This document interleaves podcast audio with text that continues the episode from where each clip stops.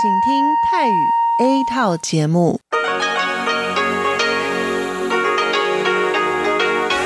ที่นี่สถานีวิทยุเรดิโอไต้หวันอินเตอร์เนชันแนล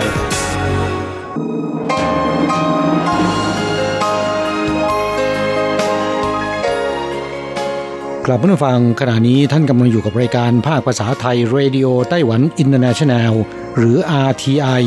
ออกกระจายเสียงจากกรุงไทเปไต้หวันสาธารณรัฐจีน เป็นประจำทุกวันนะครับ นอกจากรับฟังทางเครื่องรับวิทยุได้แล้ว ยังสามารถรับฟังรายการผ่านระบบออนไลน์ได้ที่ thai.rti.org.tw หรือที่ RTI Fanpage นะครับ ขอเชิญติดตามรับฟังรายการของเราได้ ตั้งแต่บัดนี้เป็นต้นไป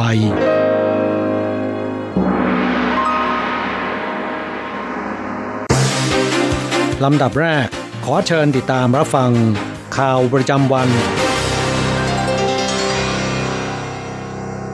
สวัสดีครับ คุณผู้ฟังที่เคารพ วันนี้วันอาทิตย์ที่ 13 มกราคม พุทธศักราช 2562 ขอเชิญพบกับการรายงาน สรุปข่าวเด่นในรอบสัปดาห์ที่ผ่านมา โดยผม แสงชัย กิตติภูมิวงศ์ เริ่มกันด้วยข่าวแรก นายกรัฐมนตรีไล่ชิงเต๋อนำคณะรัฐมนตรีลาออกทั้งหมดในวันที่ 11 ประธานาธิบดีไช่เหวินแห่งไต้หวัน ประกาศแต่งตั้งซูเจินชัง เข้ารับตำแหน่งแทน นายซูเจินชังวัย 71 ปี เกิดที่เมืองผิงตง จบการศึกษานิติศาสตร์มหาวิทยาลัยแห่งชาติไต้หวัน เคยดำรงตำแหน่งผู้ว่าการเมืองผิงตงปี 1989 ถึง 1993 เป็นสมาชิกสภานิติบัญญัติ ผู้ว่าการนครไทเปสองสมัย ปี 1997 ถึง 2004 ดำรงตำแหน่งเลขาธิการทำเนียบประธานาธิบดีปี 2004 ถึง 2005 เคยรับตำแหน่งนายกรัฐมนตรีในสมัย อดีตประธานาธิบดีเฉินซุยเปียน ช่วงปี 2006 ถึง 2007 ซึ่งในขณะนั้นประธานาธิบดีไช่หวนดำรงตำแหน่งรองนายกรัฐมนตรี ที่ผ่านมานั้นการเลือกตั้งระดับท้องถิ่นในปีที่แล้ว สู่เจินชังสมัครรับเลือกตั้งผู้ว่าการนครนิวไทเป แต่พ่ายแพ้ต่อนายโหหยุยของพรรคก๊มินตั๋งขณะนี้สู่เจินชางจะกลับมารับตำแหน่ง นายกรัฐมนตรีอีกครั้ง ด้วยความคาดหวังว่าพรรค DPP จะมีการปรับรูปลักษณ์ใหม่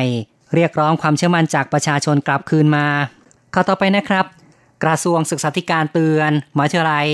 อย่าให้นักศึกษาไปฝึกงาน ผ่านบริษัทนายหน้า ที่ผ่านมานั้นมีข่าวการรับนักศึกษาหลักสูตรเฉพาะจากประเทศมุ่งใต้ใหม่ ทางมหาวิทยาลัยจัดให้นักศึกษาไปฝึกงาน ในโรงงาน ผ่านบริษัทนายหน้า เข้าข่ายทำงานโดยผิดกฎหมาย ยาวลี่เตอ๋อรักษาการรัฐมนตรีว่าการกระทรวงศึกษาธิการบอกว่า ห้ามส่งนักศึกษาไปฝึกงานผ่านบริษัทจัดหางาน เพราะมีการขูดรีดเป็นสิ่งที่ห้ามกระทำ ข่าวต่อไปนะครับ PChome ของไต้หวันซึ่งขยายธุรกิจเข้าสู่เอเชียอาคเนย์ จัดตั้ง PChome Thailand ผ่านมา 3 ปี ขณะนี้ได้รับใบอนุญาตประกอบธุรกิจบริการชำระเงินทางอิเล็กทรอนิกส์อีก 2 ประเภท จากกระทรวงการคลังของไทย จึงได้เล็งขยายบริการอีคอมเมิร์ซโซเชียลมีเดียเริ่มไตรมาสแรกของปีนี้ ต่อไปเป็นข่าวเรื่องกรมบรรเทาภัยนครเทาหยวนจัดซื้อรถดับเพลิงประสิทธิภาพสูง เทียบเท่ากับสนามบินนานาชาติ ได้รับมอบเมื่อต้นเดือนที่แล้ว ขณะนี้อยู่ระหว่างการฝึกซ้อมอบรมเจ้าหน้าที่ รถดับเพลิงรุ่นใหม่ มีรูปทรงสวยงาม ราคาสูงถึง 38 ล้านเหรียญไต้หวัน ถือว่าเป็นรถดับเพลิงซุปเปอร์คาร์หรือทรานส์ฟอร์เมอร์ประสิทธิภาพในการฉีดน้ำ นาทีละ 6,000 ลิตร เหมาะกับการผจญเพลิง ในโรงงานที่มีสารเคมีอันตราย หรือมีมลภาวะสูง ขณะเกิดเพลิงไหม้ ผลการสำรวจพบว่าชาวไต้หวันไม่เห็นด้วยต่อ1ประเทศ 2 ระบบ สมาคมนโยบายระหว่างช่องแคบไต้หวันสำรวจความเห็นของประชาชนเกี่ยวกับ 1 ประเทศ 2 ระบบที่สีจิ้นผิงผู้นำจีนกล่าวย้ำในการถแถลงครบรอบ 40 ปี การประกาศสารถึงพี่น้องร่วมชาติไต้หวัน ในช่วงปีใหม่ที่ผ่านมา และประธานาธิบดีไช่เหวินได้ตอบโต้อย่างแข็งกร้าว ไม่ยอมรับแนวความคิดดังกล่าวของนายสีจิ้นผิง ซึ่งพบว่า ชาวไต้หวันที่ตอบแบบสอบถาม 60%พอใจต่อการตอบโต้ผู้นำจีนของประธานาธิบดีไช่เหวินและไม่เห็นด้วยกับ 1 ประเทศ 2 ระบบ เข้าต่อไปครับ พนักงานบนขบวนรถไฟความเร็วสูงไต้หวันต้องผ่านการอบรมศิลปะป้องกันตัว ผู้โดยสารรถไฟความเร็วสูงในไต้หวันแต่ละวัน มีจำนวนเกินกว่า 170,000 คน ผู้คนส่วนใหญ่อาจไม่รู้ว่า พนักงานที่ให้บริการบนขบวนรถ ซึ่งมีความสุภาพนั้น ต้องผ่านการฝึกอบรมศิลปะป้องกันตัว แก้ปัญหาฉุกเฉิน ระงับเหตุร้าย และแจ้งตำรวจได้ทันท่วงที นี่เป็นข้อมูลที่บริษัทรถไฟความเร็วสูงได้เปิดเผย ในวันที่ 10 ที่ผ่านมา ต่อไปครับ นครเทาหยวนเริ่มใช้งานตู้ ATM สุขภาพอัจฉริยะผ่านระบบคลาว ตั้งแต่วันที่ 10 มกราคม ตั้งอยู่บริเวณชั้นหนึ่งของที่ว่าการนครเทาหยวนประชาชนสามารถใช้บริการตู้สุขภาพอัจฉริยะเพื่อตรวจสอบน้ำหนัก ความดันโลหิต อัตราการเต้นชีพจร อุณหภูมิร่างกาย ค่า BMI และสภาพร่างกาย หลังการตรวจสอบแล้ว สามารถพิมพ์ข้อมูลออกมาเป็นกระดาษ หรือเชื่อมต่อข้อมูลเก็บไว้บนบัตรประชาชน บัตรอิสิการ์ดหรือ iPass ก็ได้ ชาวไต้หวันแห่จองตั๋วรถไฟช่วงตรุษจีนจำหน่ายไปแล้วกว่า 200,000ใบ การรถไฟไต้หวันเปิดให้จองตั๋วรถไฟในช่วงวันหยุดยาวเทศกาลตรุษจีน เป็นวันแรกตั้งแต่ 10 มกราคม เทศกาลตรุษจีนปีนี้ มีวันหยุดยาวถึง 9 วัน ตั้งแต่ 2 ถึง 10 กุมภาพันธ์ ประชาชนพากันแห่จองตัวรถไฟ เพื่อเดินทางกลับภูมิลำเนา หรือเดินทางไปท่องเที่ยว ในเขตพื้นที่ภาคตะวันตก และภาคใต้ของไต้หวันอย่างคึกคัก ซึ่งตัวรถไฟจากกรุงไทเป ไปยังนครไทจง และเกาสงช่วงเที่ยงของวันที่ 1 กุมภาพันธ์จนกระทั่งถึงช่วงเย็นวันที่ 2 กุมภาพันธ์ถูกจองจนหมดทุกที่นั่งแล้ว ราคาไข่ไก่ขยับขึ้นสูงสุดในรอบ 20 ปี ไต้หวันประสบปัญหาไข่ไก่ขาดตลาด หลายพื้นที่ประชาชนไม่สามารถหาซื้อไข่ไก่ได้ ส่งผลให้ราคาไข่ไก่ล่าสุด วันที่ 10 มกราคมอยู่ที่ 45 เหรียญต่อ 1 ช่างหรือว่า 600 กรัม ซึ่งสูงสุดในรอบ 20 ปี สมาคมผู้ผลิตและส่งออกไข่ไก่บอกว่าในช่วงปี 2017 ถึง 2018 ไต้หวันมีกำลังผลิตไข่ไก่เฉลี่ย วันละ 110,000 ลัง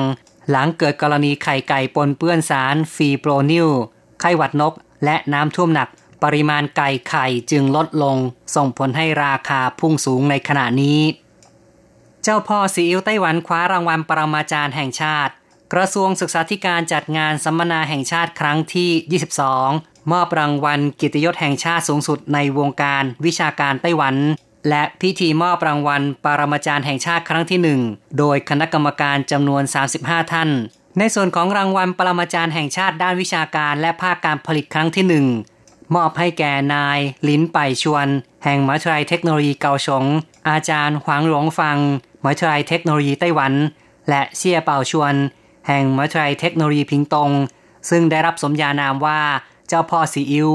คิดค้นผลิตซีอิ๊วโซเดียมต่ำ และโพแทสเซียมต่ำเป็นผลสำเร็จ ได้ขายเทคนิคดังกล่าว ให้แก่ผู้ประกอบการนำไปต่อยอดด้วยราคา 10 ล้านเหรียญไต้หวัน เป็นจุดเริ่มต้นในการก่อตั้งบริษัทพิงต้าไบโอเทคทางด่วนซูอ้าวฮวาเหรียญของไต้หวัน ผ่านการรับรอง รอยเท้าคาร์บอนนานาชาติ โครงการก่อสร้างทางด่วนสายซูอ้าวฮวาเหรียญทางฝั่งตะวันออกของไต้หวันได้ใช้ฟลายแอชแทนที่ซีเมนต์ทั่วไป ในการก่อสร้างช่วงตรงเอ้า ซึ่งสามารถลดการปล่อยก๊าซคาร์บอนไดออกไซด์ได้ 7.3หมื่นตัน ผ่านการรับรองมาตรฐานรอยเท้าคาร์บอนนานาชาติเป็นรายแรกในไต้หวัน โดยสถาบันมาตรฐานแห่งชาติอังกฤษหรือว่า BSI British Standard Institute ภาวะเงินเฟ้อในไต้หวันเดือนธันวาคมติดลบ แต่ไม่น่าวิตกว่าจะเกิดภาวะเงินฝืด สำนักบัญชีงบประมาณและสถิติของสารจีนได้ประกาศตัวเลขภาวะเงินเฟ้อ หรือ CPI ในเดือนธันวาคม ปรากฏว่าอยู่ในสภาพติดลบโดยลดลงเหลือ 0.05เปอร์เซ็นต์ติดลบเป็นครั้งแรกตั้งแต่เดือนตุลาคมเป็นต้นมา ขณะที่ราคาสินค้าตลอดทั้งปีขยับสูงขึ้น 1.35เปอร์เซ็นต์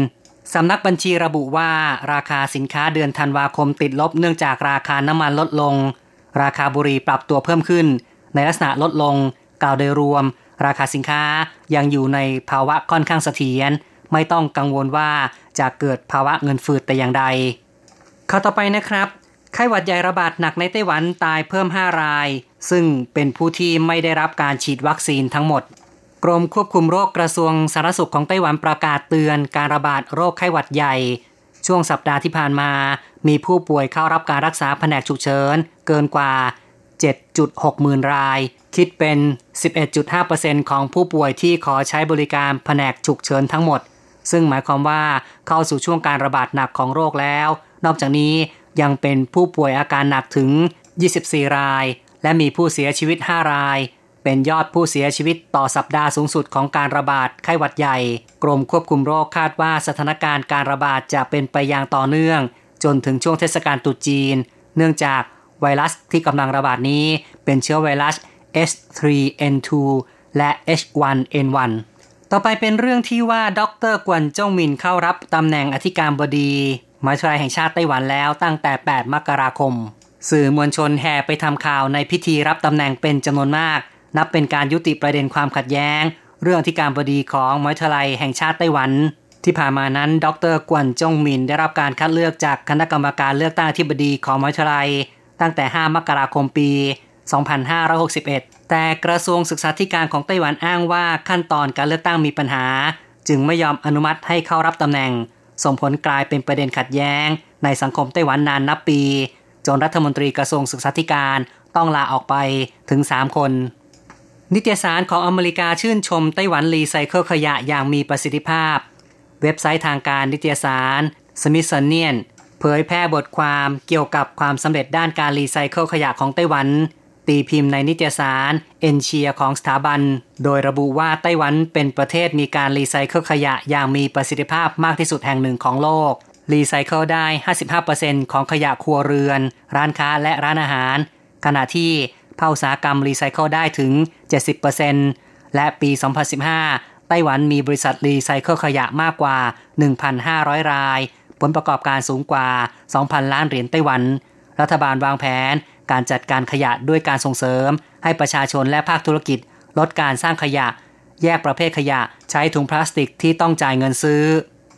อันดับมหาเศรษฐีในไต้หวันกลัวไทหมิงหลุดจากอันดับที่ 1 ลงไปอยู่อันดับที่ 3ผลการจัดอันดับ 5 มหาเศรษฐีไต้หวันของนิตยสารฟอบประกาศวันที่ 7 มกราคม นายเจอรี่กัว หรือกัวไทหมิง ประธานกลุ่มบริษัทฟ็อกคอน ถูกไช่เยียนหมิง ประธานกลุ่ม วันวันเบียดตกจากอันดับที่ 1 ไปอยู่อันดับที่ 3 โดยที่นายไช่เยียนหมิงอันดับหนึ่งทรัพย์สินรวม 5,400 ล้านเหรียญสหรัฐ หรือประมาณ 162,000 ล้านเหรียญไต้หวัน อันดับ 2 คืออีอินเลียง ประธานกลุ่มลุนเทคทรัพย์สินรวม 4,700 ล้านเหรียญสหรัฐ อันดับ 3 กัวไทหมิง 3,700 ล้านเหรียญสหรัฐ ต่อไปนะครับ สัปดาห์ที่ผ่านมาเกิดเหตุการณ์แตกตื่น พบซากสุกร ในซอยกลางกรุงไทเป ไต้หวันพยายามป้องกันโรคอหิวาแอฟริกันในสุกรหรือว่า ASF ที่แพร่ระบาดอยู่ในจีนแผ่นดินใหญ่ขณะนี้ ล่าสุดเกิดเหตุการณ์ระทึกกลางกรุงไทเป ในช่วงวันจันทร์ที่ 7 มกราคม ประชาชนพบซากสุกร เป็นสัตว์เลี้ยง นอนตายอยู่ในซอยบนถนนเฮอพิงตงลู่ซานต้วน เขตต้าอันกรุงไทเป คาดว่ามีน้ำหนักตัวกว่า 300 กิโลกรัม ผู้พบเห็นพากันแตกตื่น ทางด้านสำนักงานพิทักษ์สัตว์เทศบาลกรุงไทเป ได้รับแจ้งเหตุแล้ว ส่งเจ้าหน้าที่เข้าตรวจสอบทำการฆ่าเชื้อบริเวณเกิดเหตุทันที และส่งซากสุกรไปตรวจชนะสูตร หาสาเหตุการตายว่าเกี่ยวข้องกับโรคอหิวา สุกรหรือไม่ รถไฟฟ้ากรุงไทเปเริ่มทดลองจำหน่ายตั๋วกรุ๊ปแบบไมโครชิปไม่เกิน 20 คน ผ่านประตูได้ด้วยบัตรใบเดียว บริษัทรถไฟฟ้าไทเป อำนวยความสะดวกให้แก่ผู้โดยสาร ที่เดินทางเป็นหมู่คณะ เข้าออกสถานีได้โดยประหยัดเวลา ไม่ต้องแยกกันสแกนบัตรโดยสารทีละคน ตั้งแต่บัตรนี้เป็นต้นไปจะทดลองจำหน่ายตัว๋วโดยสารแบบกลุ่มไมโครชิป สามารถใช้งานได้ตั้งแต่ 2 ถึง 20 คน ระยะเวลาทดลอง 3 เดือน โดยผู้โดยสารหนึ่งคนทำหน้าที่ถือบัตรโดยสารหนึ่งใบ คอยแปะบัตรสแกนที่หน้าประตู การสแกนหนึ่งครั้ง เท่ากับผู้โดยสารหนึ่งคน บนหน้าจอประตูเข้าออกจะแสดงจำนวนผู้โดยสารผ่านประตูไป เมื่อผู้โดยสารผ่านทั้งกลุ่มครบแล้ว ผู้ถือโดยสารบัตรจึงสแกนบัตรเป็นคนสุดท้าย วิธีการดังกล่าวประหยัดเวลาการคอยเจ้าหน้าที่ ในการช่วยเปิดประตูเข้าออกตามระบบเก่า สรุปข่าวเด่นประจำสัปดาห์จบลงแล้วครับ 限的爱向全世界传开，永恒的关怀 自台湾之音。 อะไรกำลังฮอต You got my temperature rising like El Nino. อะไรที่ว่าฮิต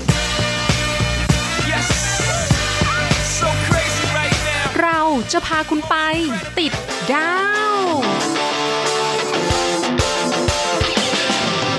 ติดตามกระแสความนิยมผ่านเรื่องราวของคนยุคใหม่ในไต้หวัน เพื่อเปิดโลกทัศน์และมุมมองใหม่ๆ ของคุณได้ในรายการฮอตฮิตติดดาว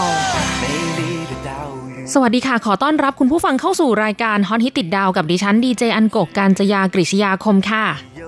เมื่อสัปดาห์ที่แล้วนะคะ เราได้พูดถึงเทศกาลตรุษจีนค่ะ ซึ่งเป็นวันปีใหม่ตามขนบธรรมเนียมประเพณีของคนไต้หวันนะคะ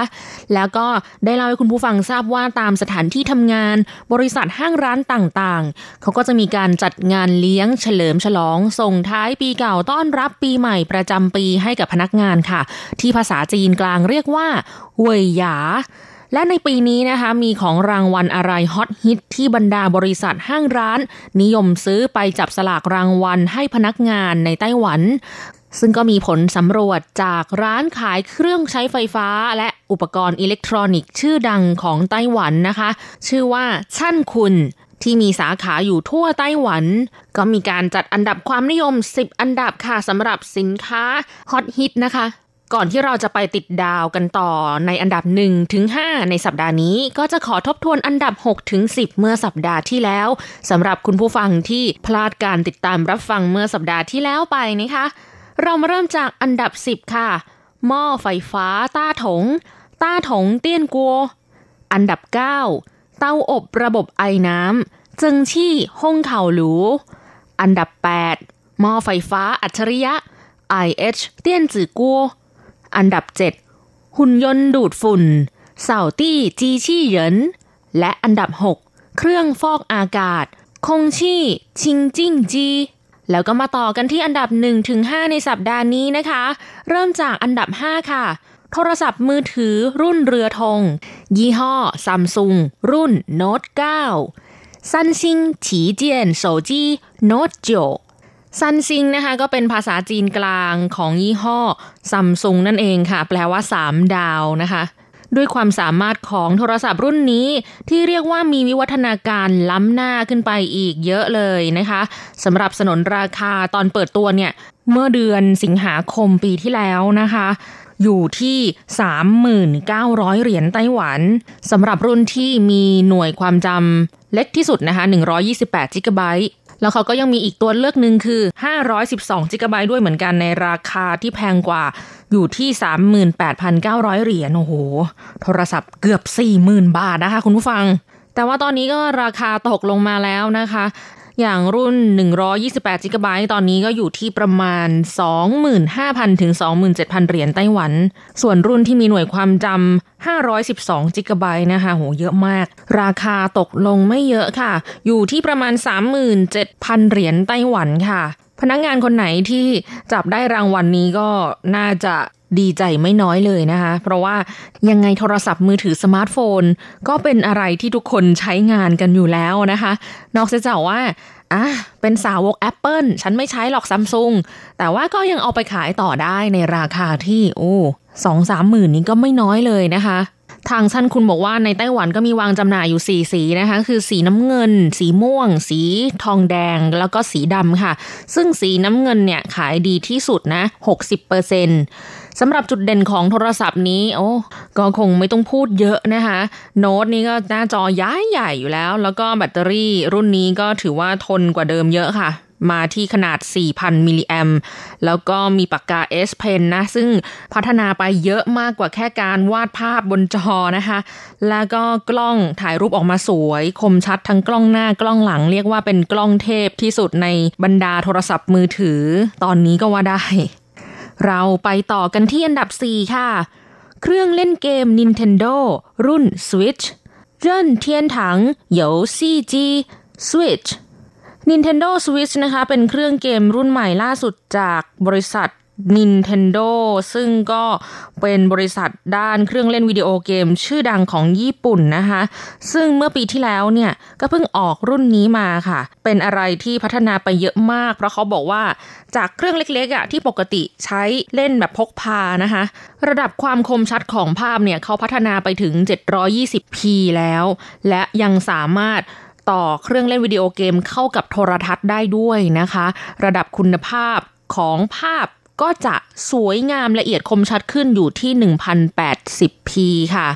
และสามารถเล่นเกมในรูปแบบของตลับเกม Nintendo นะคะและเล่นเกมข้ามโซนเกมได้หมด ยิ่งไปกว่านั้นนะคะ ยังรองรับระบบออนไลน์ด้วย ตัวเครื่องเนี่ยก็ยังสามารถใส่การ์ด micro SD เพิ่มหน่วยความจำได้อีก ซึ่งสนนราคาของไต้หวันนะคะขายอยู่ที่ตอนนี้เนี่ยประมาณ 12,000 เหรียญไต้หวันค่ะ คุณผู้ฟังอาจจะแปลกใจนะคะว่า เอ้ย อะไรเนี่ยทำไมเอาเครื่องเล่นเกมมาจับฉลากรางวัลให้พนักงาน คือโตๆกันแล้วอะยังเล่นเกมกันอีกเหรอ ก็ต้องบอกว่าคนไต้หวันเนี่ยเขาค่อนข้างจะมีความนิยมในการเล่นเกมกันมากเลยนะคะ ไม่ว่าจะเป็นเกมคอมพิวเตอร์ เกมมือถือ หรือว่าเครื่องเล่นเกมแบบนี้เนี่ย คนไต้หวันเขาก็เล่นกันทั้งนั้นเลย และไม่เพียงแต่เด็กๆเท่านั้น คือโตแล้วทำงานแล้วหรือแม้กระทั่งรุ่นคุณลุงคุณป้าค่ะ ก็ไม่เว้นนะคะ โดยเฉพาะเกมที่ชื่อว่า โปเกมอน โอ้ย คนไต้หวันนี่ คลั่งกันสุดๆเลยแล้วค่ะ คือเครื่องเล่นวิดีโอเกมของ Nintendo รุ่น Switch นี้นะคะ ยิ่งตอบโจทย์ค่ะ เพราะว่าเขาออกซีรีส์เกมของโปเกมอนออกมาเพียบเลย และ ที่ผ่านมานี้นะคะ ความนิยมในการเล่นเกมโปเกมอนของคนไต้หวันนะก็ยังไม่สั่งซาลงเท่าไหร่เลยนะคะ บางวันเนี่ยจะเห็นว่าตามสถานที่ที่เขามีการประกาศออกมาว่า จะแจกตัวโปเกมอนที่พิเศษนะคะ คือในคนที่เล่นวงการเกมเนี่ยเขาก็จะมีการแบบติดตามข่าวว่าเฮ้ยสถานที่แถวนี้นะ จะไปจับโปเกมอนได้ตัวพิเศษที่ไหนเวลาไหน ก็จะทำให้บริเวณนั้นนะคะ มีคนไต้หวัน คุณลุงคุณป้า ไปจับโปเกมอนผ่านมือถือนะคะ ที่เราเคยฮิตกันช่วงหนึ่งอะที่เมืองไทยก็ฮิตแต่ว่าตอนนี้ไม่น่าฮิตแล้ว แต่ไต้หวันน่ะยังฮิตกันอยู่นะคะ แล้วก็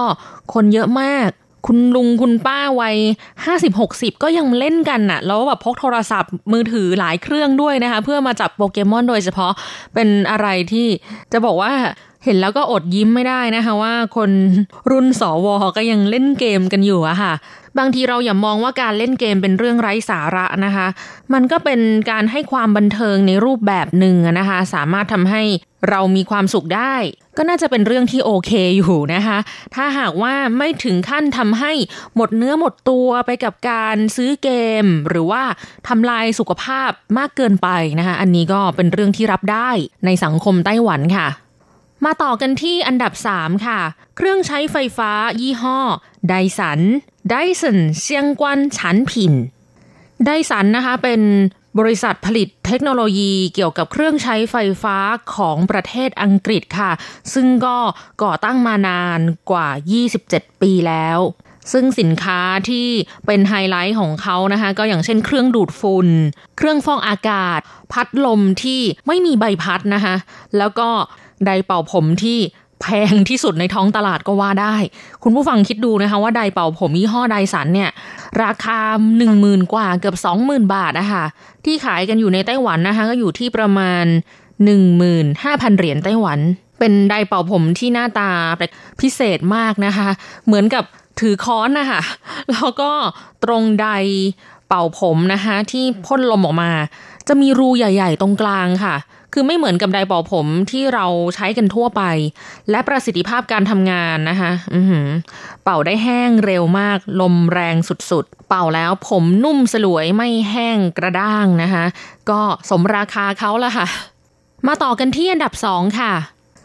โทรศัพท์มือถือ iPhone 10s และ iPhone 10r iPhone 10s 系列及 iPhone 10r เป็นโทรศัพท์เรือธงของอีกค่ายหนึ่งนะคะ Apple ซึ่งก็ได้รับความนิยมมากในไต้หวันด้วยเช่นเดียวกันสำหรับโทรศัพท์ iPhone รุ่นล่าสุดแล้วก็แพงที่สุดนะคะ iPhone 10 ทั้ง S และก็ R ซึ่งรุ่น S ก็จะแพงกว่ามากนะคะ แพงกว่าเป็นหมื่นเลย แต่ก็ขึ้นอยู่กับขนาดความจำนะคะ ความจุที่เขา ก็มีให้เลือกอยู่หลายขนาดด้วยกันนะคะสำหรับหน่วยความจำที่จุมากที่สุดก็อยู่ที่ 512จิกะไบต์ส่วนสนนราคานะคะหืมไม่อยากจะพูดเลยค่ะ โทรศัพท์อะไรแพงแพงนะคะ อยู่ที่ 48,900 เหรียญไต้หวันนะคะ แล้วเขายังทำเป็นรุ่น S Max อีก อันนี้ก็แพงขึ้นไปอีก กลายเป็น 52,900 เหรียญไต้หวันค่ะ ฟังราคาแล้วจะเป็นลมนะคะ แต่ถ้าพนักงงานคนไหนนะคะ จับฉลากได้ก็คงจะกรี๊ดดีใจสุดๆไปเลยละค่ะ แล้วก็มาถึงอันดับหนึ่งโทรทัศน์ขนาดใหญ่ความละเอียด 4K หน้าจอ 55-65 นิ้ว นำเข้าจากต่างประเทศ จินโคอูชูจื่อลิวชูสิง 4K ต้าเตียนชื่อทางท่านคุณนะคะระบุว่าโทรทัศน์ขนาดใหญ่ความละเอียด 4K นะคะสนนราคาอยู่ที่ประมาณ 40,000ถึง50,000 เหรียญไต้หวัน เป็นสินค้าที่นิยมนำไปจับสลากในงานเวยหยา หรือปาร์ตี้ประจำปีของบริษัทนะคะ ฮิตเป็นอันดับหนึ่งติดต่อกัน 3 ปีแล้วค่ะ คือเขามองว่ามันเป็นของขวัญที่ชิ้นใหญ่ไงคะดูแบบอลังการอลังการนะคะ แต่ถามว่าถ้าได้จะดีใจไหมอะถ้าเป็นคุณผู้ฟังจะรู้สึกดีใจไหมคะ ก็คงดีใจเนาะดีกว่าไม่ได้รางวัลใช่ไหมคะ แต่ถ้าถามมันโกรธนะ สมมติว่าจับฉลากได้ ทีวีใหญ่ขนาดเนี้ยจะรู้สึกว่าแบบโอ้ยเอามาทำไมเนี่ย คือถ้าอยู่เมืองไทยก็อาจจะใช้ที่บ้านได้นะคะ เพราะว่ามีบ้านเป็นหลังๆ แต่ว่าอยู่ในไต้หวัน อื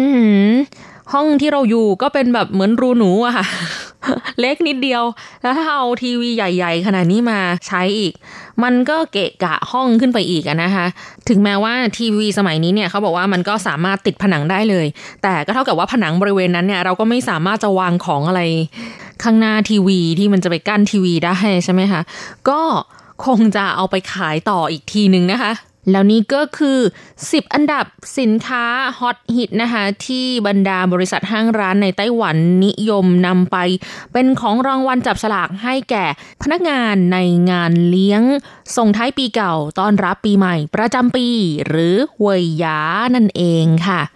แล้วคุณผู้ฟังล่ะคะอยากได้รางวัลอะไรในงานเลี้ยงนะคะ อันนี้ก็เขียนเข้ามาพูดคุยกันในรายการได้นะคะ อันโกกกำลังรอจดหมายจากคุณผู้ฟังอยู่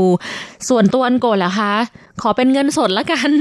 จะได้แบบว่า เออ เอาไปใช้จ่ายได้คล่องหน่อยนะคือได้เป็นซองอ่างเปาพันหนึ่งสองพันก็ดีใจแล้วอะค่ะ ไม่ต้องคาดหวังว่าจะมีดวงในการเสี่ยงดวงกับเขาเลย เป็นคนไม่มีดวง หรือถ้าได้ของรางวัลชิ้นใหญ่ ๆ มานะคะ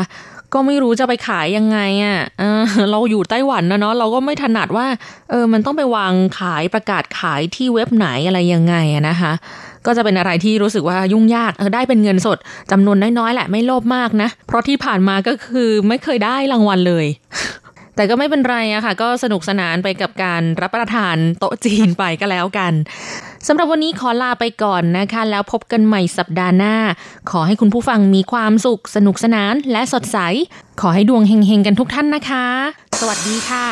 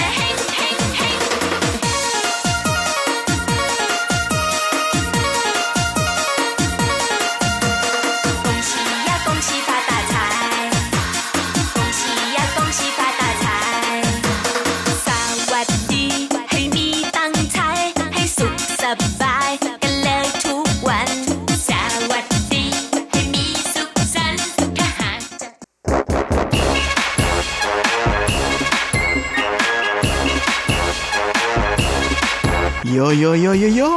กากาขาเมาทั้งหลายล้อมวงกันเข้ามา ได้เวลามาสนุกกันอีกแล้ว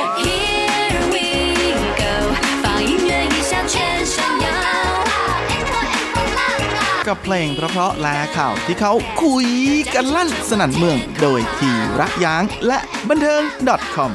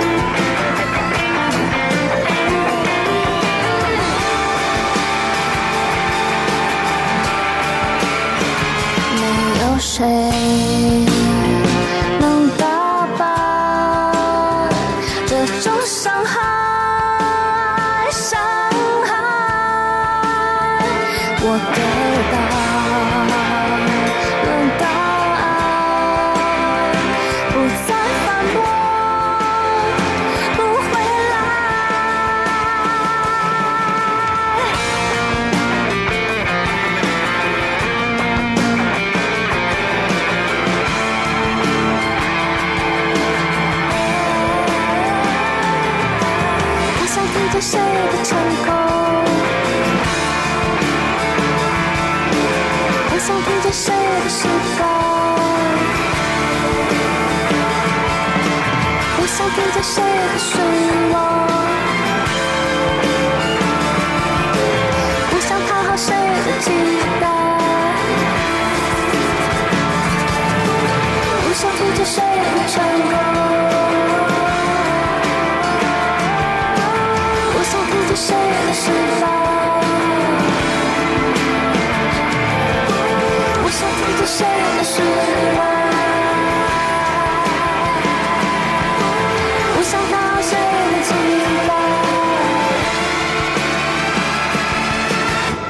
ดีครับคุณฟังทุกท่านผมธีระยางพร้อมด้วยบันเทิง .com ประจำสัปดาห์นี้ ก็กลับมาพบกับคุณฟังอีกแล้ว เช่นเคย เป็นประจำในร่วมคืนของคืนวันอาทิตย์ ตั้งแต่เวลาประมาณ3ามทุ่มครึ่งนะฮะทางคลื่น SW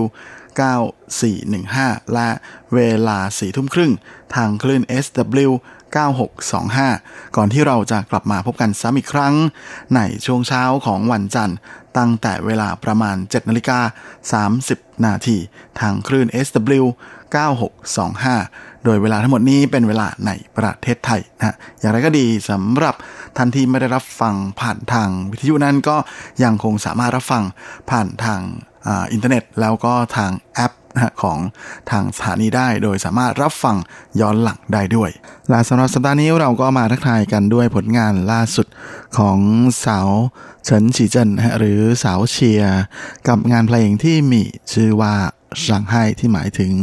hurt นะฮะหรือว่าเจ็บ ซึ่งก็เป็นผลงานในบัมเพลงชุดใหม่ของเธอในชื่อชุดว่า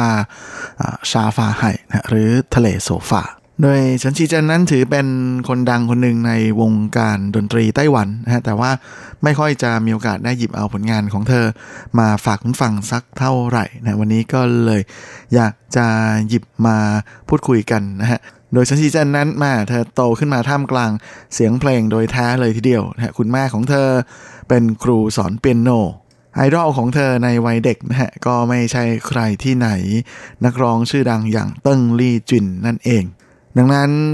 ชีวิตของเธอในวัยเด็กนะฮะก็จะเข้านอนพร้อมกับเสียงเพลงของเติ้งลี่จวิน หรือไม่ก็เสียงดนตรีคลาสสิก ด้วยความที่คุณแม่เป็นครูสอนเปียโนนะฮะเฉินฉีเจินก็เลยมีโอกาสได้เข้าเรียนในอ่าคอร์สดนตรีนะฮะของโรงเรียนประถม ที่ตุนฮวากัวเสี่ยวนะฮะโรงเรียนประถมชื่อดังของไทเป โดยเธอเรียนอ่าเอกเปียโนนะฮะแล้วก็โททรัมเป็ต ซึ่งเฉินฉีเจินก็ได้แต่งเพลงเป็นครั้งแรกนะตอนที่ยังเรียนประถมอยู่เลย อย่างไรก็ดีนะฮะมาหลังจากเรียนได้ไม่กี่ปีนะฮะก็ปรากฏว่าที่บ้านนั้น support ค่าเล่าเรียนของเธอไม่ไหวนะเพราะว่าการเรียนดนตรีนั้นต้องใช้เงินค่าเทอมที่สูงมากๆนะฮะสุดท้าย เธอก็เลยหันมาเข้าเป็นสมาชิกของคณะนักร้องประสานเสียงของโรงเรียนแทน ซึ่งนี่ก็ถือเป็นประตูนะที่เปิดให้เธออได้มีโอกาสเข้าสัมผัสกับห้องอัดเสียงเป็นครั้งแรกนะเพราะว่าตอนที่เธออยู่ป .5 นั้น ทางคณะนักร้องประสานเสียงของโรงเรียนนะฮะได้โอกาสไปอัดเสียงทำลำเพลงนะฮะที่เป็นเพลงเด็กเกี่ยวกับสัตว์ ซึ่งก็ถือเป็นโอกาสแรกที่เฉินฉีเจิ้นนั้น มีโอกาสได้เข้าอัดเสียงจริง ๆ จังๆจากนั้นเธอก็ตระเวนแสดงนะฮะพร้อมกับคณะของโรงเรียนนะฮะไปตาม สวนสัตว์นะฮะในแต่ละจังหวัด ซึ่งก็ถือเป็นครั้งแรกเลยที่เฉินซีเจินได้ขึ้นเวทีในฐานะนักร้องจริง ๆ จังๆแถมถ้าจะนับกันจริง ๆ ก็เหมือนเหมือนกับจะเป็นทัวร์คอนเสิร์ตแบบใกล้ๆนะเพียงแต่ว่าเป็นคอนเสิร์ตตามต้องงูเหวียนนะตามสวนสัตว์ จากนั้นตอนที่เธอขึ้นชั้นมัธยมปลายนะก็เเริ่มหันมาสนใจดนตรีในแนว rock and roll มากขึ้นนะฮะแล้วก็มีกีตาร์เป็นของตัวเองเป็นครั้งแรกนอกจากนี้เธอก็มีโอกาสได้เข้าร่วมเป็นส่วนหนึ่งของวงโยธวาทิตด้วยนะเพราะว่าเธอเป่าทำเป็ดเป็นนะฮะเคยเรียนมาตั้งแต่สมัยเด็กๆ ดังนั้นก็เลยกลายมาเป็นทำเป็ดโซโล่นะฮะเดี่ยวมือหนึ่ง ในการเป่าทำเป็ดของวงโยธวาทิตที่จิงเหมยหนีจง โรงเรียนเดียวกับ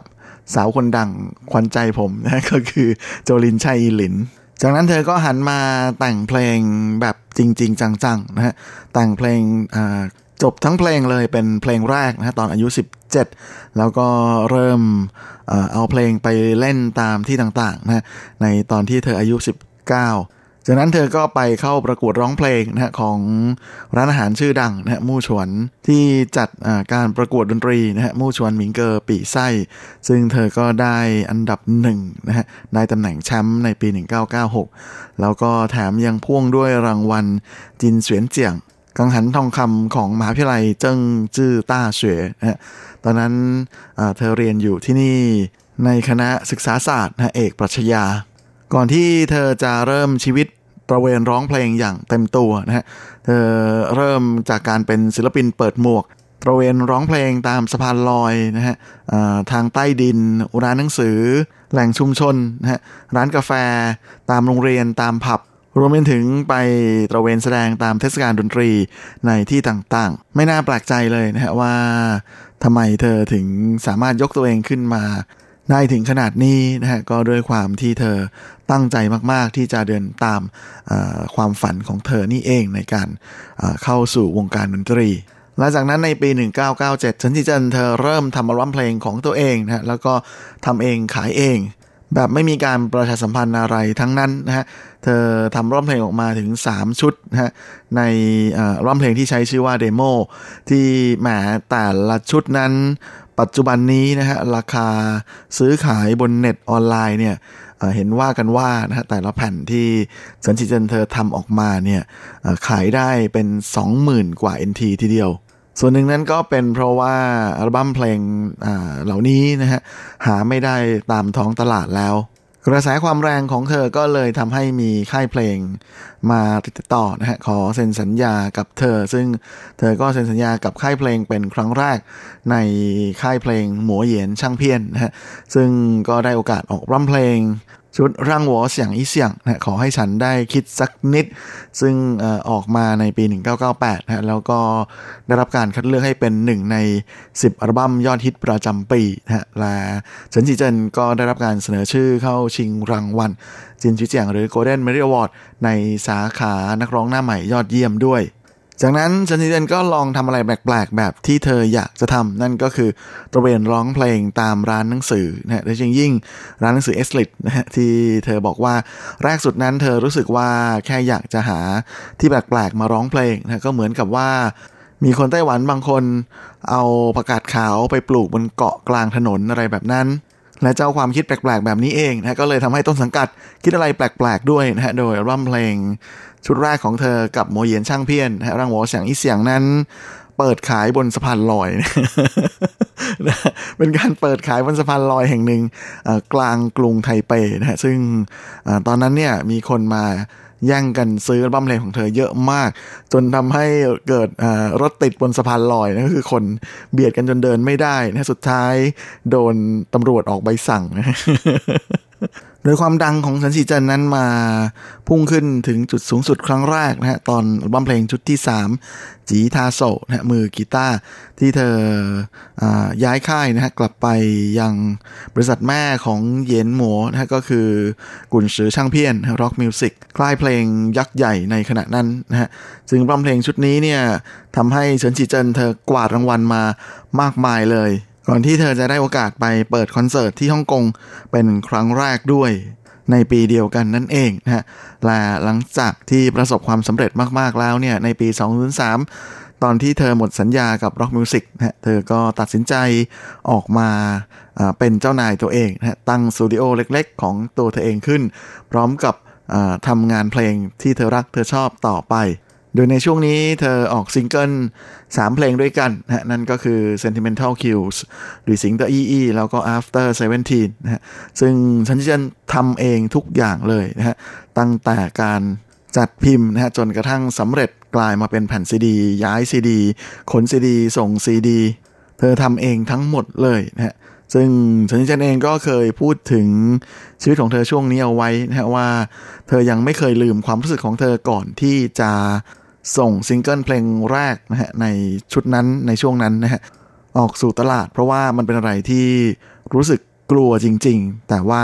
เธอก็ต้องทำให้ถึงที่สุด เพราะมันไม่มีทางถอยแล้ว จากนั้นเธอก็ได้ set up เว็บไซต์ขึ้นมานะฮะ www.cheerego.com นะฮะซึ่งเป็น เว็บไซต์สำหรับโปรโมทอัลบั้มเพลงแล้วก็ดนตรีของเธอโดยเฉพาะ โดยเฉินฉีเจินออกอัลบั้มเพลงชุดที่ 4 ของเธอนะ 華麗的冒險ในเดือน 9 เดือนกันยาของปี 2005 ซึ่งเธอก็เลือกใช้วิธีที่เขาไม่ค่อยนิยมกันนะในการอัดเสียง เพราะว่าเป็นอะไรที่ยากมาก นั่นก็คือการอัดเสียงแบบไลฟ์โดยการใช้นักดนตรีแสดงสดนะฮะแล้วก็อัดเสียงสดในห้องอัดเสียงที่แม่ อุปกรณ์อะไรต่างๆ นั้นก็เป็นแบบ陽春 แบบธรรมดา ธรรมดามากเลยนะฮะไม่มีเครื่องมิกเซอร์ชั้นดี แต่ไม่น่าเชื่อนะฮะว่าอัลบั้มเพลงชุดนี้เนี่ยได้การยกนิ้วจากนักวิจารณ์เลยนะฮะว่าเป็นอ่าสุดยอดของการอัดเสียง โดยอัลบั้มเพลงชุดนี้ก็ทำให้เฉินฉีเจินนะฮะคว้า金曲獎ในส่วนของโปรดิวเซอร์ยอดเยี่ยมนะฮะแล้วก็อ่าผู้กำกับ MV ยอดเยี่ยมนะฮะแถมนอกจากนี้ยังได้รับการเสนอชื่อเข้าชิงรางวัล ในส่วนของอัลบั้มเพลงยอดเยี่ยมอ่านักร้องหญิงยอดเยี่ยม รวมไปจนถึงเรียบเรียงเสียงประสานยอดเยี่ยมด้วยและในส่วนของอัลบั้มเพลงชุดใหม่ชุดนี้ของสาวเจ้านะฮะชาฟาไห่หรือทะเลโซฟานั้นก็เป็นอัลบั้มเพลงชุดที่ 7 ของเธอเข้าไปแล้ว โดยเธอให้คำนิยามอ่าอัลบั้มเพลงของเธอในชุดนี้นะฮะบอกว่า ขอเพียงมีชีวิตอยู่ก็จะมีความเจ็บปวดในการเดินทางที่เริ่มต้นจากชาฟาไห่หรือทะเลโซฟาของเฉินฉีเจิน จงใช้การมองโลกในแง่ดีจากความเศร้าโศก มองหาการกลับมาอีกครั้งของตัวเอง เพราะว่าแม้ว่ามันจะเป็นอะไรที่มีความบกพร่อง แต่คุณก็ยังคงเป็นเหมือนกับสายรุ้งสายหนึ่ง ที่ไม่จำเป็นจะต้องไปทำอะไรเพื่อเอาใจใคร หลังจากนั้นก็มาเต้นกันเถอะแหมก็เป็นอะไรที่เปี่ยมไปด้วยปรัชญาอย่างลึกล้ำนะแต่ละคำที่ใช้ในนิยามของเธอนั้นก็เป็นชื่อเพลงในอัลบั้มชุดนี้ของสาวเจ้าด้วย โดยงานเพลงในอัลบั้มชุดนี้นั้นก็เป็นส่วนหนึ่งนะฮะของการเริ่มต้นโปรเจกต์ใหม่ของเฉินฉีเจินนะฮะที่เริ่มต้นปีที่ 21 ของเธอในวงการเพลงนะฮะกับโปรเจกต์ที่เธอเรียกมันว่ากวนฉาเจอซื่อปู้ฉี่สี่ภาคของนักสังเกตการโดยอ่าชาฟาไห่หรือทะเลโซฟาชุดนี้เนี่ยเป็นภาคแรก ซึ่งเธอก็จะใช้แนวคิดที่ออกในแนวค่อนข้างจะโดดเดี่ยวแล้วก็เดียวได้นะกับเพลงในสไตล์นี้มาเป็นการเปิดฉาก ก็เลยไม่น่าแปลกใจนะฮะที่งานเพลงในอัลบั้มเพลงชุดนี้นั้น ก็มีความรู้สึกเหมือนฟังเพลงแล้วก็ดูหนังไปในตัวนะเป็นเพลงที่มีความรู้สึกว่าเป็นภาพยนตร์นะฮะค่อนข้างจะสูงทีเดียว และนี่ก็ทำให้เราได้มีโอกาสรู้จักกับแนวเพลงในแบบใหม่ของเฉินฉีเจินนะที่เธอเรียกมันว่า indie pop ซึ่งเราอาจจะบอกว่ามันเป็นงานเพลงที่เขียนออกมาเพื่อแสดงถึงความรู้สึกอันโดดเดี่ยวอ้างว้างนะของเราหนุ่มสาวในเมืองกรุงทั้งหลายนะหรือว่าบางทีมันก็อาจจะเป็นตัวแทนของความกล้าที่จะแสดงออกถึงอะไรบางอย่างนะกับในเรื่องของอการแต่งตัว หรือว่าแฟชั่นรวมไปถึงอาจจะเป็นอะไรที่แอบแฝงไปด้วยอารมณ์ขัน และช่วงนี้เราก็มาพักฟังอีกหนึ่งผลงานของเฉินฉีเจินกันนะฮะกับงานเพลงที่มีชื่อว่าฉันเชยเตอฉายหงสายรุ้งพิกา 这一次我不想要一个人走，回去的路总是背对彩虹。没有你，我是残缺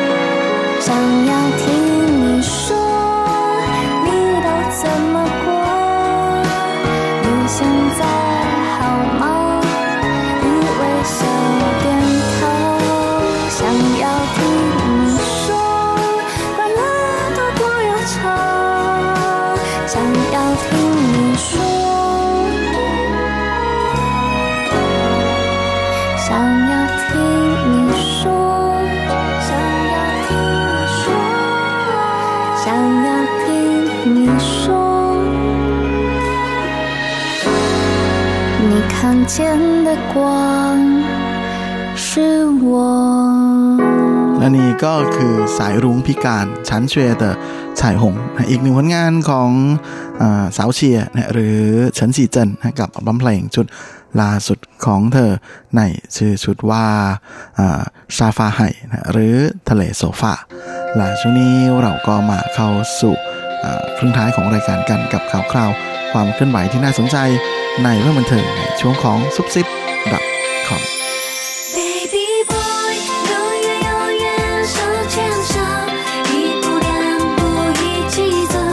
สำหรับซุปซิป .com ประจำสัปดาห์นี้ก็เช่นเคยกับข่าวคราว ความเคลื่อนไหวที่น่าสนใจในวันเทิงแบบจีนจีน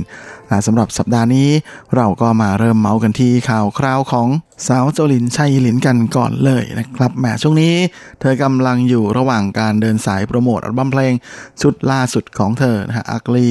Beauty นะฮะที่มาซุ่มทำงานถึง 4 ปีเลยทีเดียวนะฮะล่าสุดนั้นทาง Sony ก็ได้ประกาศแผนการเดินสายโปรโมทอัลบั้มเพลงออกมาแล้วนะฮะว่าจะมีการจัดงานแจกลายเซ็นแค่ 2 ที่นะก็คือวันที่ 20 ที่รอบไทเปกับวันที่ 27 ที่เกาสงนะฮะ โดยจะเป็นการเซ็นชื่อ แล้วก็ให้จับมือแต่ไม่มีการกอด นอกจากนี้จะมีการจำกัดจำนวนคนด้วยนะฮะ โดยจะเปิดให้เข้าไปแค่ 300 คนต่อรอบเท่านั้น แต่ละคนให้เซ็นมากสุด 2 ครั้งนะฮะสองใบ งานนี้ก็เล่นเอาบรรดาแฟนพันธ์แท้ทั้งหลายนั้น ออกมาโวยกันใหญ่เลยว่าโซนี่นั้นทำอะไรแบบนี้ได้ยังไงนะฮะแมาระดับโจลินเปิดแค่รอบละ 300 คน แล้วก็นอกจากนี้แฟนๆที่ไถจงก็ไม่พอใจมากๆนะฮะแหมาขึ้นไปโพสต์ข้อความประท้วงกันเป็นทิวแถวเลย บนแฟนเพจของโจลินนะซึ่งสาวเจ้าเมื่อทราบ ความไม่จอยนะฮะอารมณ์บอดจอยของเหล่าแฟนคลับ ก็ได้ไปปรึกษากับทางต้นสังกัดแล้วนะฮะอ่าก่อนที่สุดท้ายทางโซนี่เองจะยอมถอยโดยจะมีการถ่ายทอดสดนะฮะงานแจกลายเซ็นตลอดงานทั้งสองรอบแล้วก็นอกจากนี้จะไม่จำกัดจำนวนคนที่จะมาเข้าคิวนะฮะขอให้โจลินเซ็นชื่อด้วย แต่ทั้งนี้แหละทั้งนั้นนะฮะจะยังคงโคต้าเดิมนะก็คือให้เซ็นได้แค่ซีดี2แผ่นเท่านั้นนะฮะสำหรับใครที่เอาซีดีบรัมเพลง Ugly Beauty ของโจลินมานะฮะส่วนอย่างอื่นไม่เซ็นให้พร้อมกันนี้โจลินเองก็ได้ขึ้นมาโพสต์บอกกับแฟนคลับของเธอด้วยนะฮะว่าในวันคอนเสิร์ตแจกลายเซ็นนั้น เธอจะเซ็นจนหมดเลยทุกคนนะฮะถ้ายังไม่หมดก็จะยังไม่กลับ เอาแฟนๆ ของโจลินก็ไปตามรอคิวกันได้นะฮะรอบไทเปวันที่ 20 นี้จะเริ่มแจกบัตรเวลา 9 โมงเช้านะฮะโดยจะจัดงานที่เลกาซี่นะฮะของหวาซาน1914นะฮะและนอกจากนี้เพื่อความปลอดภัยนะฮะจะห้ามการเข้าคิวข้ามคืน ด้วยการไม่ประกาศจุดที่จะแจกบัตรคิว โดยจะมีการประกาศ จุดที่จะแจกบัตรคิวตอนเช้า เวลา 7 โมงเช้า และหนึ่งคนจะรับบัตรคิวได้เพียง 1 ใบเท่านั้นด้วยนะฮะโดยคอนเสิร์ตแจกลายเซ็นจะเริ่มเวลาบ่าย 2 โมงตรง โอ้โหแหมแฟนๆโจลินใครสนใจก็รีบตามไปเลยนะครับ เพราะว่าถึงแม้สาวเจ้าจะบอกว่าจะเซ็นจนหมดนะแต่ก็ไปเร็วหน่อย จะได้ไม่ต้องรอนาน จริงพวกนักร้องในไต้หวันนั้นก็ค่อนข้างจะน่ารักทีเดียวนะสำหรับกับแฟนๆของพวกเขานะฮะอย่างโจเจหลุนหรือโจลินเนี่ยอูเยเทียนพวกดัง ๆ ทั้งหลายนะที่ระดับเป็นเจ้าพ่อเจ้าแม่ก็ใจอย่างนี้นะฮะมาเซ็นจนไม่หมดไม่เลิกนะฮะอ่าอย่างโจเจหลุนเคยเซ็นตั้งแต่ตอนบ่ายจนถึงตีสองอะไรอย่างนี้กันเลย เอาเป็นว่าใครอยากจะจับมือกับโจลินนะฮะก็ไปกันได้นะฮะนี่เขาบอกแล้วว่าเป็นงานเชียนหมิงอ้วโซไม่เย่หยงเป่าแจกลายเซ็นจับมือนะฮะแต่ไม่มีกอดนะ อืม น่าจะมีขายบัตรกอดแบบ BNK นะเดี๋ยวจะมีคนแถวนี้ไปเข้าคิวเลยนะฮะซื้อบัตรแน่นอน แม้แต่แค่นี้จริง ๆ ก็ถือว่าฟินแล้วล่ะฮะ ได้จับมือด้วยโอ้ยใครไปอย่าลืมแบ่งปันบรรยากาศมาฝากกันบ้างนะครับ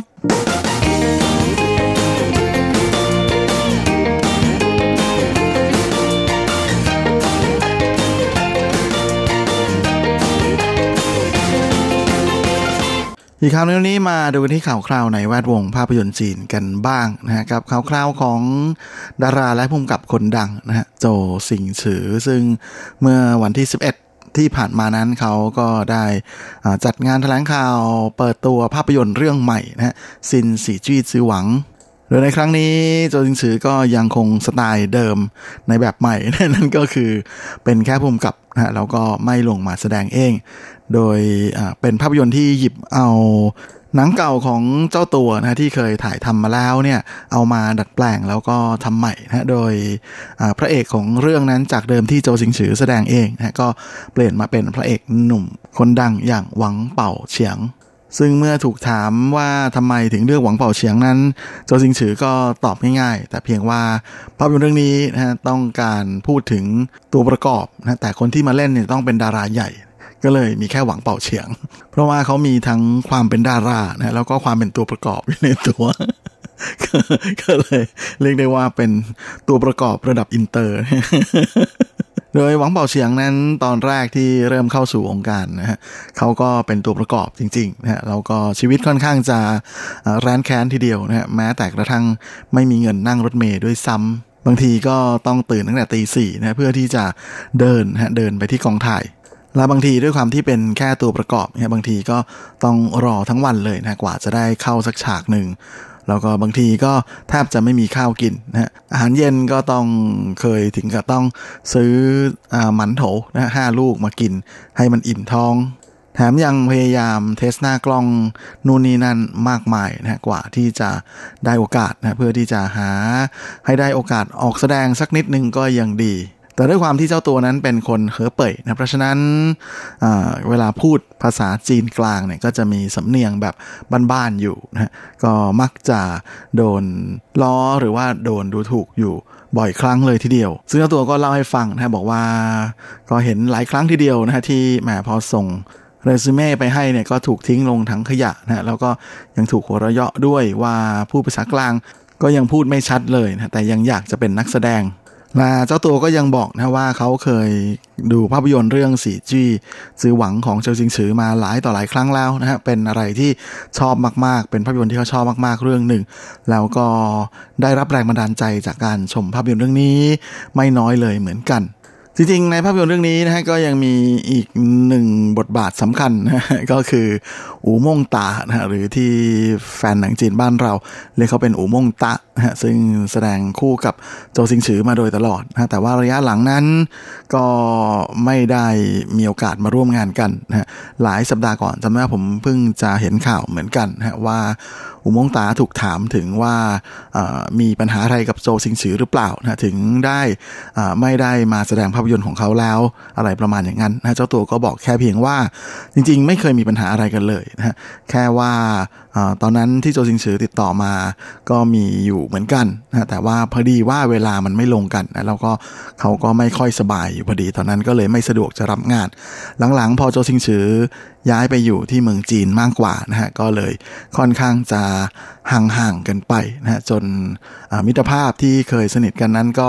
ออกมาเปลี่ยนเปลี่ยนเป็นค่อยๆเลือนลางค่อย ๆ ไม่สนิทเหมือนเดิมแล้วนะฮะก็เลยกลายเป็นสภาพใน